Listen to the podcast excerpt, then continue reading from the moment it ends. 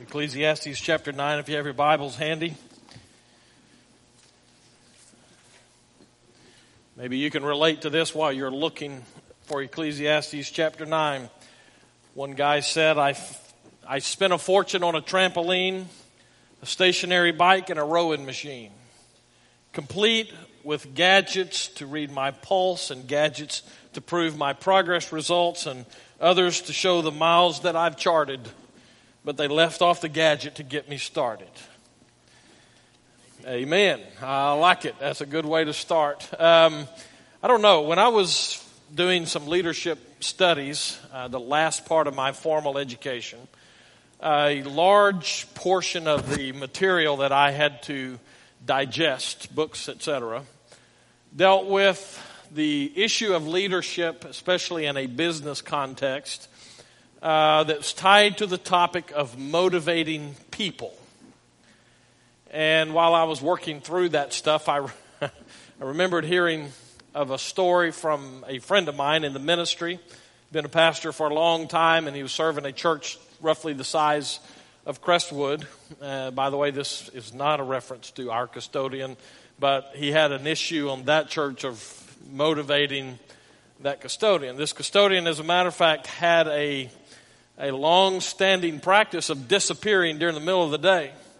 And nobody could find him. His car was still there, but nobody could find where he went. And of course, there were rumors everywhere about what happened. And uh, one day, this particular pastor is during that time of the day when this particular employee was known to be gone. And pastor was wandering through the building looking for something, didn't really have any idea where to look, and so he came around a corner and noticed the closet. He had seen the closet before, but he thought, well, maybe it might be in there. He opens the door of the closet, and there, perched on a chair like this, laid back with a newspaper draped across his stomach, was the church custodian fast asleep. Um, let me say it this way. Before that, the, the uh, custodian was highly demotivated, but he got extremely motivated by the end of the conversation that followed that discovery. Now, I think that uh, maybe that's a good place for us to start today, and that is at the point of motivation. I want you to think of your life. Are you a motivated individual? Or do you kind of suffer from being demotivated and just kind of not too much into it all. The reality is that how we process ultimate truth in our lives impacts the approach to life that we take. So I want to kind of talk underneath this umbrella of motivation for a little bit this morning and let's see what the preacher has to say in Ecclesiastes chapter 9. Now, we'll get to the text in just a few moments. But I want to begin by asking this question for you, to you. What dominates the landscape of your life? Now, before the attacks of 9 11 2001, New York City had as its defining landmark the Twin Towers. After that attack, and those towers were no longer there, uh, it changed some things for us, obviously, as a nation. Now, I know that even today, when I watch some of the old movies that, that were taken, uh, that were made before 9/11, 2001, and those twin towers are there in the skyline, it, it immediately takes me back to the moments of that day and how everything has changed since then. So we might say that those twin towers loomed above the landscape and even of history, they become a marker for us. So I want to ask you, what is it in your life that dominates the landscape? As we look backwards in your life, what are the things that moving forward define you and help you kind of go through the days even now? Maybe they don't even help you. Maybe they're just kind of there and it's just stuff that you have to deal with. Now, we can call it baggage, we can call a lot of other things, but the writer of Ecclesiastes gives us two basic truths that loom over the landscape of our lives. The first one is that life is temporary. In other words, you're going to die. Or, in other words, death is coming. That's a great truth, isn't it? Kind of just motivates you, doesn't it?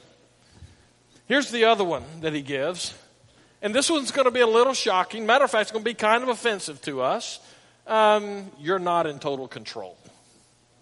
Those two truths are the ones that loom over the landscape of our lives, according to the preacher in Ecclesiastes chapter 9. Let's take the first one and let's walk through a little bit of it here because we need to understand the truth of it and then also the implications as we move forward. So here's the first one life is temporary, it's not endless. Now, be careful. I know theologically that's not a true statement, but just work with me with what he's saying here for a few moments. You'll understand what I mean.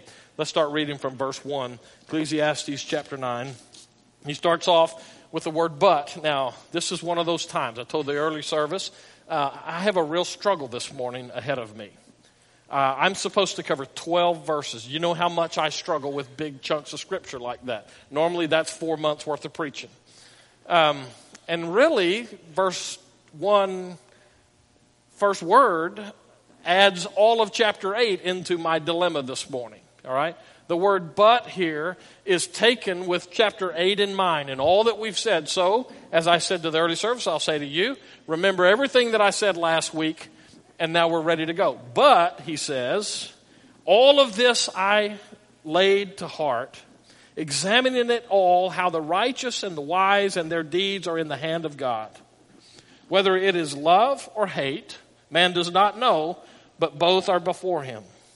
It is the same for all, since the same event happens to the righteous and the wicked, to the good and the evil, to the clean and the unclean, to him who sacrifices and him who does not sacrifice. As the good one is, so also is the sinner. And he who swears is as he who shuns an oath. This is an evil that is done under the, uh, excuse me, this is an evil in all that is done under the sun, that the same event happens to all. Also, the hearts of the children of man are full of evil, and madness is in their hearts while they live, and after that they go to the dead. But he who is joined with all the living has hope, for a living dog is better than a dead lion. That's a great name for a rock band. Verse 5 For the living know that they will die, but the dead know nothing, and they have no more reward, for the memory of them is forgotten. Their love and their hate and their envy have already perished, and forever they have no more share in all that is done under the sun. What he's saying to us here is this first big truth life is temporary. Let's add verse 10 into the mix. We jump down, it says, Whatever your hand finds to do, do it with your might, for there is no work or thought or knowledge or wisdom in Sheol, that is the place, the place of the dead, to which you are going. Now, let's see if we can wrap this up in this way in our society, in our lives, we don't really like to talk about or to deal with the death issue. As a matter of fact, we try to get away from talking about it in a lot of different ways. Uh, one of the best ways is that typically we find the cemeteries in our society tucked away places. We don't typically like to have a seminary, uh, cemetery, seminary, same difference, um, as the focal point of a community. We get to the cemeteries, and by the way, I walked through Hook Cemetery out here not too long ago. I just kind of reached a point one day in the office where I knew that I kind of needed to get out and I needed to go back out and make sure that uh, I was, you know, with the Lord where I needed to be in order to do His work, and uh, that happens from time to time. And so I, I just kind of went out and I was driving through Beaumont Colony, and I got over there and uh, I, I stopped at Hook Cemetery, and I thought, you know, I, I think I'd just kind of like to walk through that cemetery. Now, you think that makes me weird? That's okay. I go to cemeteries a lot. Uh, usually I go as I'm standing above somebody's casket and we're about to put them into the ground. Uh, so sometimes I go just for some reality check stuff like the preacher's given us here in this passage. I walked around Hook Cemetery. I was struck. I've been here just a little under two years now. Some of you think it seems like 200, but uh, Under two years, and so as I was walking around, I was able to recognize some family names out there. Uh, I was struck with how old the cemetery is in the first place. Um, some of the old graves out there have been there really, really long time, dating back to, I guess, the settling of this area in the first place. I was struck with several things. For one, the length of time that some people lived. Now, this is kind of highlights one of those deals for us where we don't really feel comfortable too much with the death issue uh, because we make up little trite ways of celebrating life, which is what we call funerals now, because it's a lot easier to say we celebrate life than this person died and I'm sad about it. Uh, and so we have those little sayings like, you know, this is the dash between the born date and the dead date, and everything in the dash, you know, encompasses their life. And it's a nice, romantic way for us not to have to deal with the hard realities that death's coming for us. I was struck with how long some of those people live. There's some old people that died. And I was struck with how long some of them did not live. A lot of those graves out there marked, I'm guessing, just a few hours of life, maybe a few days of life of an infant. It's a good reality check go walking through a cemetery. But see, we don't like that. We tuck them away in the back parts of our communities.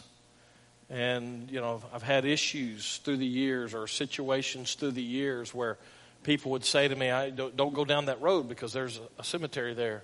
And my answer to them was, yeah, there is. So what? Oh, man, I, I, I just don't do that. Well, here's a news flash. You're going to do that. You're all going to die. It's a closed system.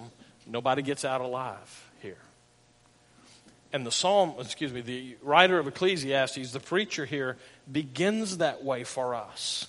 Life is temporary, death is coming for you. Isn't it a great topic to talk about at church? It's amazing how this whole atmosphere in here lifted up when I started talking about death. See, it's one of those realities that we kind of tuck away. I, one of my favorite preachers of all time is a guy named Steven Curtis Chapman. And he wrote a song a long time ago. Here's, listen to what he's saying that ties in with what the preacher has said in those first six verses. Today I watched in silence as people passed me by. I strained to see if there was something hidden in their eyes, but they all looked back at me as if to say, Life just goes on. That old familiar to, uh, stories told in different ways. Make the most of your own journey from the cradle to the grave. Dream your dreams today because tomorrow life must go on. He drops down, and one of the other elements brings it fully into a church context for us when he says, This guy takes care of his family, he takes care of his work, and every Sunday morning he takes his place at church. And somehow he still feels a need to search, but life just goes on. And then the hook part of the whole song is, but there's more to this life than living and dying. More than just trying to make it through the day. More to this life, more than these eyes alone can see, and there's more to this life than just life alone can be. What do you do with the truth that casts a shadow across your entire life that says death is coming? It's a good question. But the reality that we find as we deal with death also now has its tentacles wrapped around the way we choose to live our lives. And so many people just live life as if death is a theory and that maybe somehow I'm going to be the exception. I'm going to be the only one in all of history. Oh, well, boy, that doesn't work, does it? That I might be the one in my generation that escapes death when it's all said and done. The writer of Ecclesiastes says, This truth looms across the landscape of your life, and if you deny it, your life will pay a price because of it. And part of the way this impacts us as we deal with this part of our lives and this truth that's hanging out there, some people actually embrace it and they say, well, hey, if I know that I'm going to die, then eat, drink, and be merry, for tomorrow we die. And there is that part of life, that philosophy of life called hedonism that we hold out there that says, let's just grab all of the pleasure in life that we can get. Let's grab all the stuff because after all, there's no reason to make plans for tomorrow because tomorrow I might die. It's the old Aesop's fable of the ant and the grasshopper. You know that? Now, I, I mentioned these fables in church not too long ago, and uh, one of our teachers said they don't teach that those things in school anymore. So your homework is to go check it out on the internet, find Aesop's fable, the grasshopper and the ant. But the basic idea is the grasshopper says, "I'm going to live it up. I'm going to party. It's summertime. It's great out here. Let's just lay out and get a grasshopper tan." And he looks over and he sees the ant. And the ant's furiously working. You ever seen an ant that just kind of lays back and kicks back like a dog does. Never saw that. The grasshopper essentially says, Hey, come over here, let's chill for a while. The ant says, Don't have time. Work to do. Gotta work, gotta work, work, work, work, work, work. By the way, we're full of grasshoppers and ants in here today. I'll come to that in just a moment. Winter comes, the grasshopper pays the price for his leisure. The ant has food in store. And see, now we make that fatal jump because many of us in here or the ant, not the grasshopper. Our response to the fact that we're going to die is, well, live it up. That's the grasshopper. But some of us tend to be the ant, and that is, I got to work, work, work, work, work, work, work. If I'm not working at work, I'm working at home. And if I'm not working at home, I'm working at somebody else's home. And if I'm not working at either of those places, I'm going to work on my hobby so I can get away from work. And we get so invested in the life that we have that we take the truth that looms over the horizons of our life, we push it to the side and say, well, death may come, but it'll have to catch me when it does. Hedonism, fatalism that just throws up our hands and says, well, if I can't do anything about it, I'll just crawl into a hole and spend my days there. The writer of Hebrews, I believe it's in Hebrews chapter 9, says, it is appointed unto man once to die, and then what? And then after that, the judgment. But see, our society doesn't like that truth either. Now, we, we don't even like the it's appointed to man once to die part of it. And so we have people.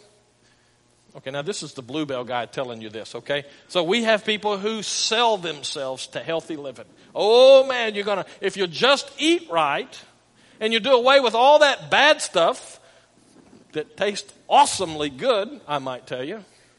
If you just push all that away and eat healthy, then you'll live longer. But you know what? Newsflash, you're going to die. You'll die the healthiest person who ever died, but you're going to die.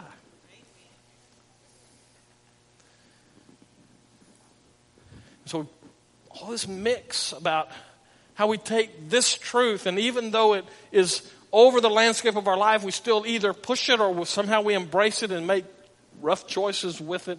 All of those things come together. And wisdom says if the reality is you're going to die, then respond appropriately to that truth.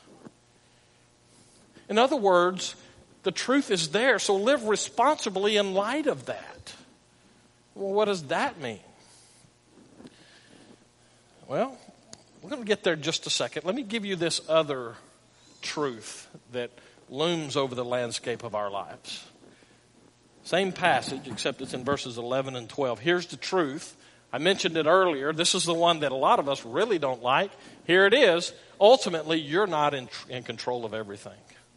Now, I know that comes as a news flash to some people because clearly they're in charge of everything in life. Remember what I said last week about not liking pain?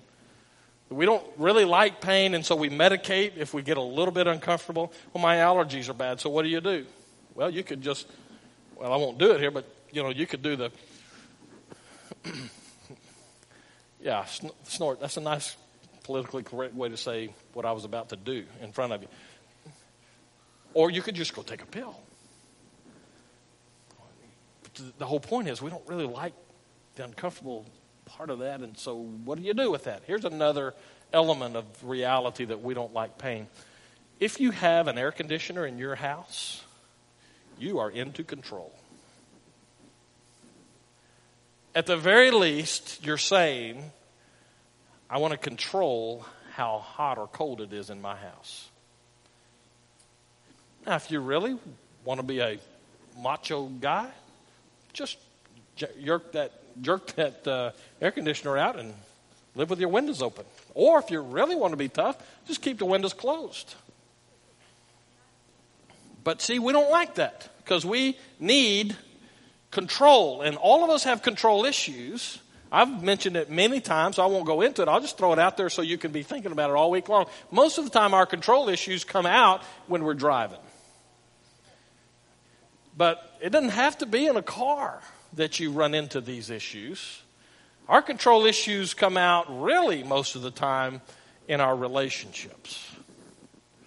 So let's look at verses 11 and 12 and let's see what the preacher says about that. Again, I saw that under the sun the race is not to the swift, nor the battle to the strong, nor the bread to the wise, nor riches to the intelligent, nor favor to those with knowledge, but time and chance happen to them all. In other words, it just is not right. I prepared more. I should have gotten the promotion. But it didn't happen. Verse 12 For man does not know his time like fish that are taken in an evil net, and like birds that are caught in a snare, so the children of man are snared at an evil time when it suddenly falls upon them. In other words, sometimes bad stuff happens to good people, if there's such a thing as good people. A couple of weeks ago, I think it was, several weeks ago, I talked about dancing in the toll booth. You remember that? And since then, I've had several church members come to me and say, Man, that helped me out. I don't remember what you were talking about in your sermon, but the story helped me a lot. It's great. Okay? And they didn't all say that, but basically. And um, here's the deal here's what's good about that.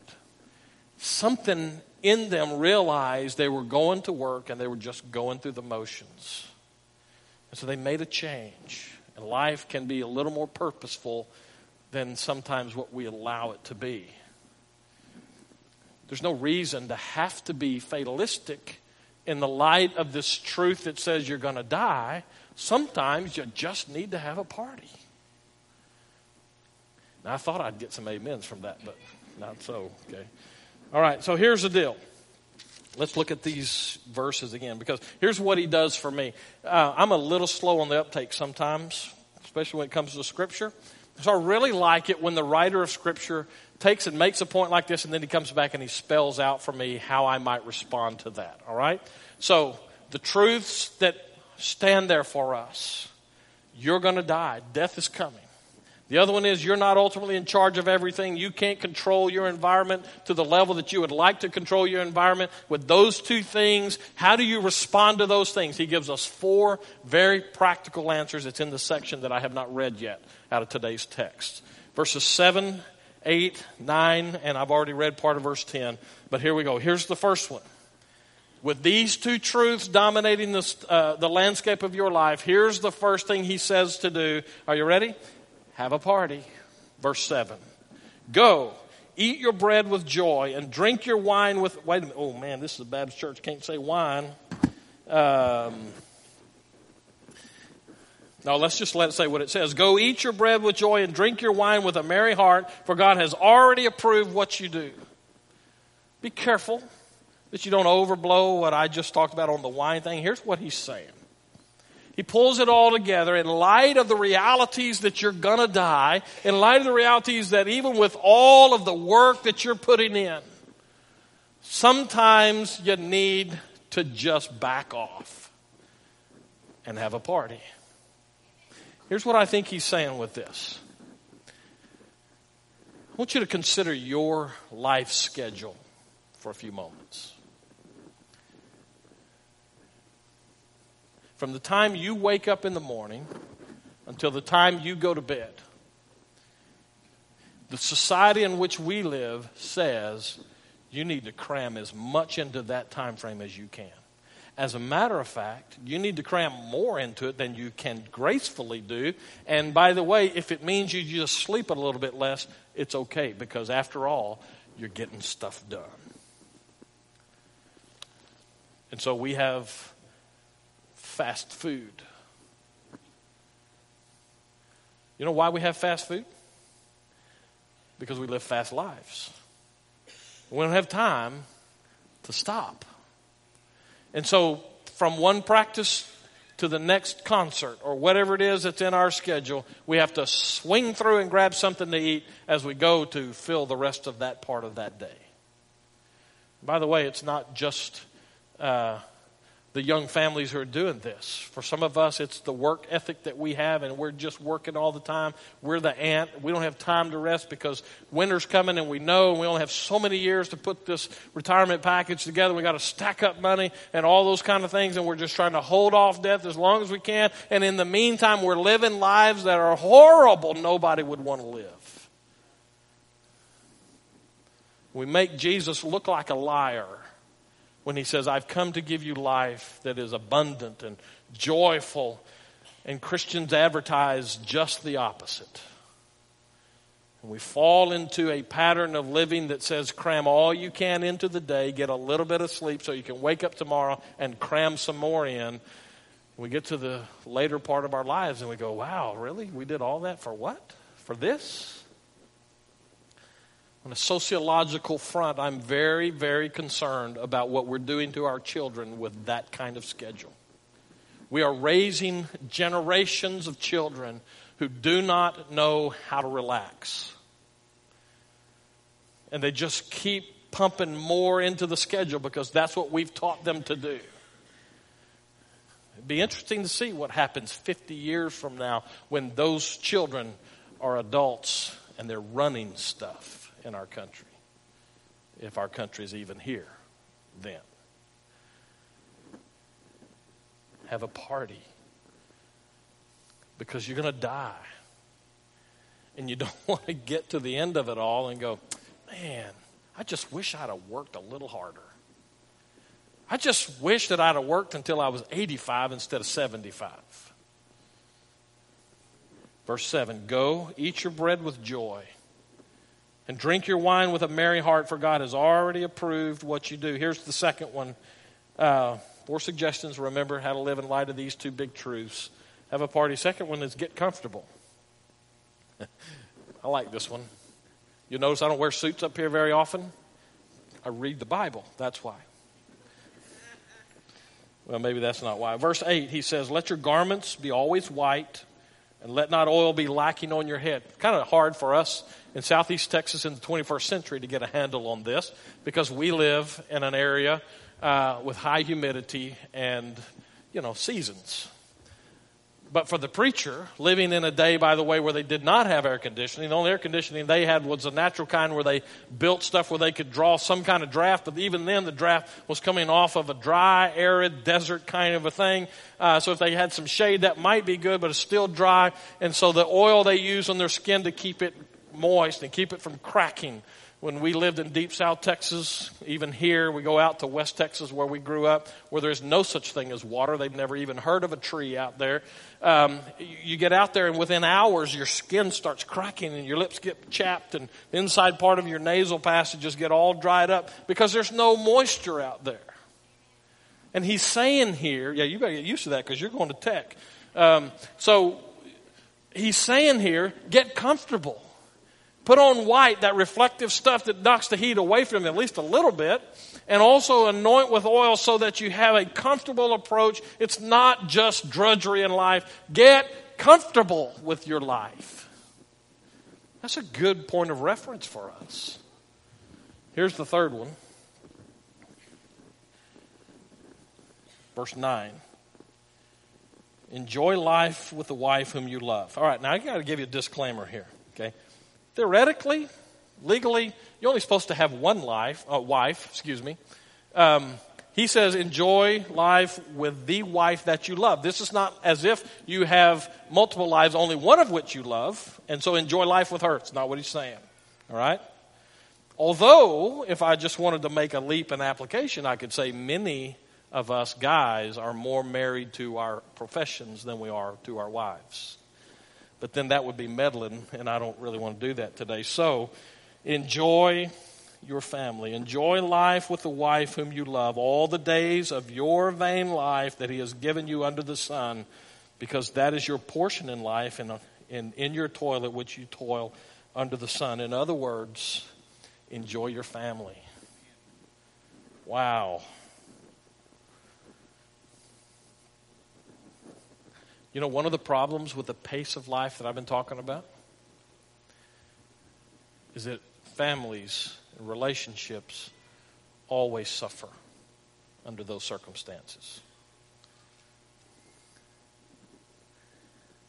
Enjoy your family. But you see, in order to do that, you're probably going to have to carve out a little bit of time. Here's a news flash. We figured this out with our kids. Maybe, maybe a little later than we should have, but we figured this out. It's okay if our son missed a soccer practice. It's okay if our daughter missed a dance recital. Oh, here's the one that nobody likes, except the kids. Kids love this one. It was okay if I decided to take my son out of school to go see a movie. You know what the lady at school told me when I took my my, my son was a reader. He'd read all of Tolkien's uh, what was that? Whatever it is. Um, thank you. He'd read all of that, and so when the movies came out, he was like, "Oh man." Uh, and we couldn't find time to do it. I said, I'll tell you what, I'll just come get you out of school. We'll go to the opening deal like at 11 o'clock one day. I went and took him out of school. The lady said, Why are you taking him out? I said, We're going to the movies. She said, Well, he'll get an unexcused absence on all his classes. I said, I'm good with that. See you. It's my son. It's my son. How many of you would be willing to miss a little bit of work for an afternoon with one of your kids? If you're willing to do that, you got to believe your kids would be more willing for you to do it enjoy your family. The value system of this world cares very little for your family. God says it's an important thing. From day one, well, actually, it's day six in creation, I think. When God created Adam, after everything else, God looked at Adam and remember what he said? That boy just ain't right. Something's missing. You know what God gave him? A deer rifle, a four wheeler, a boat. No, he gave him a wife to enjoy those things with. Oh, hello. I could just sit here and be quiet and let that sink in for another hour if I thought it would help. Let me tell you something. Our society, in our world today, we're raising generations of kids who don't know how to rest. We're raising generations of kids who have no clue what a loving husband and wife relationship looks like. We just share houses together and we pay car notes together. And we go about our separate lives in the name of the kids.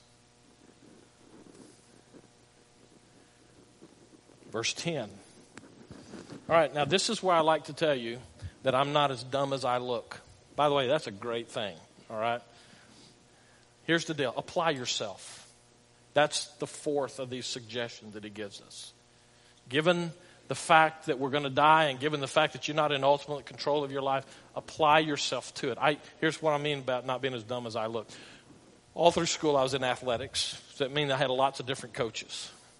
And I used to have coaches say this to me, not just to me, so that you don't think I'm a slacker, but to everybody on the team. God, you got to give us 110%. Now, in my mind, even as a high school punk, in my mind, I thought, that's not possible. It is physically impossible for you to give 110%. Right? Now, okay, so that's not the part that where I'm smarter than I look. The smarter than I look part of it comes in that I never actually said that to a coach. Okay? Because if I'd have said to the coach, that's impossible, you know what he would have done? I'd have been running still on that practice. What a coach is saying with that is, I need everything that you have. Okay? But he has to say, give me 110% because we settle for a standard that's far less than everything that we have. I we just hit it a lick and go with it. Verse 10, one more time. Whatever your hand finds to do, do it with your might. For there is no work or thought or knowledge or wisdom in the place of the dead called Sheol to which you're going. what you're going to do? Get after it. Do it. My dad used to say this. This help you explain, help you understand why I'm so messed up in my head. Here's what my dad used to say. If something is worth doing, it's worth doing poorly. What? Now he happened to be happened to be talking about that, or he said that in the context of a golf game. All right. Now I just don't mind telling you, my dad's a pretty good golfer. To this day, he's a pretty good golfer. Me, not so much. And so we were out one day. Now, one of the other things my dad used to tell me is why that other one didn't make a whole lot of sense. Is my dad used to say, if something is worth doing, it's worth doing right. In other words, this verse. Apply yourself to it. If it's worth doing at all, then do it right. Get all in. Invest yourself in it. Do it well. So I'm playing golf, and my golf game looks more like a tennis game. It's horrible. And my dad recognizes it. I'm driven. I mean, you know, he raised me and my brother. We want to be driven. We're gonna, you know, we're gonna, we may not win, but we're gonna let you know you were in a battle. And every time he and Dad and I played golf, I wanted him to know he, he killed me in golf. And so I could tell I was having a bad day, and I was starting to, you know, I was going to call the ball what it was pretty soon. And Dad said, looked at me, and he said, you know, if it's worth doing, it's worth doing poorly. What do you mean by that? And why bring it up now? And he said, listen, the game in itself is worth playing. It's a great game. So even if you can't do it as good as, let's start to say Tiger Wood, but that doesn't count anymore. Um,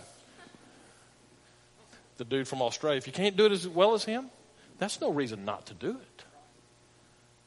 Do it because it's valuable.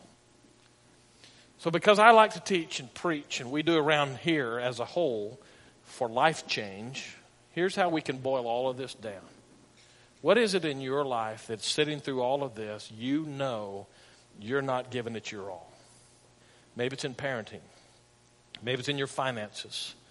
Maybe it's in just learning how to take a break. What is it that you're not doing well? You know what? For me, uh, uh taking a break thing kind of fits. And so Teresa left me this weekend. Um, a bunch of your ladies left us men. I didn't have kids at home. I was grateful for that, by the way. Glad y'all came home and all that. But while she was gone yesterday, I worked in the yard a little bit in the morning. And yesterday afternoon, I did something I have not done, and I don't even remember how long. I just sat out in the backyard for a couple hours. and you know what I was doing? I was sitting out there going, man, I need to do this. And I was, I was thinking through all the stuff I needed to do. But I happened to be reading a book that was talking about making space for God in your schedule. And so I just finally put the book down and just tried to appreciate who God was in my life for that. Do you do that well? Do you stop the train of madness in your life and enjoy where you are? The have a party thing, how long has it been since you enjoyed a meal? We wolf it down. Why? Because we got some place to go. My taste buds yesterday went, wow, thanks, man, that tasted awesome. Because I finally settled down and just enjoyed a meal. Let's pray. Lord, take the message and please drive it home for us. Show us where we have bought into a system of a world that is on fast forward, going quickly to the end, and we're no different. Help us to find you in those empty spaces that we feel like we have to get filled up with stuff. Help us to appreciate the life that you've given us, knowing that in the end, we'll follow the way of all life. And we'll stand before you and you'll give, you'll require of us an accounting for our life. Help us to be faithful today in Jesus' name.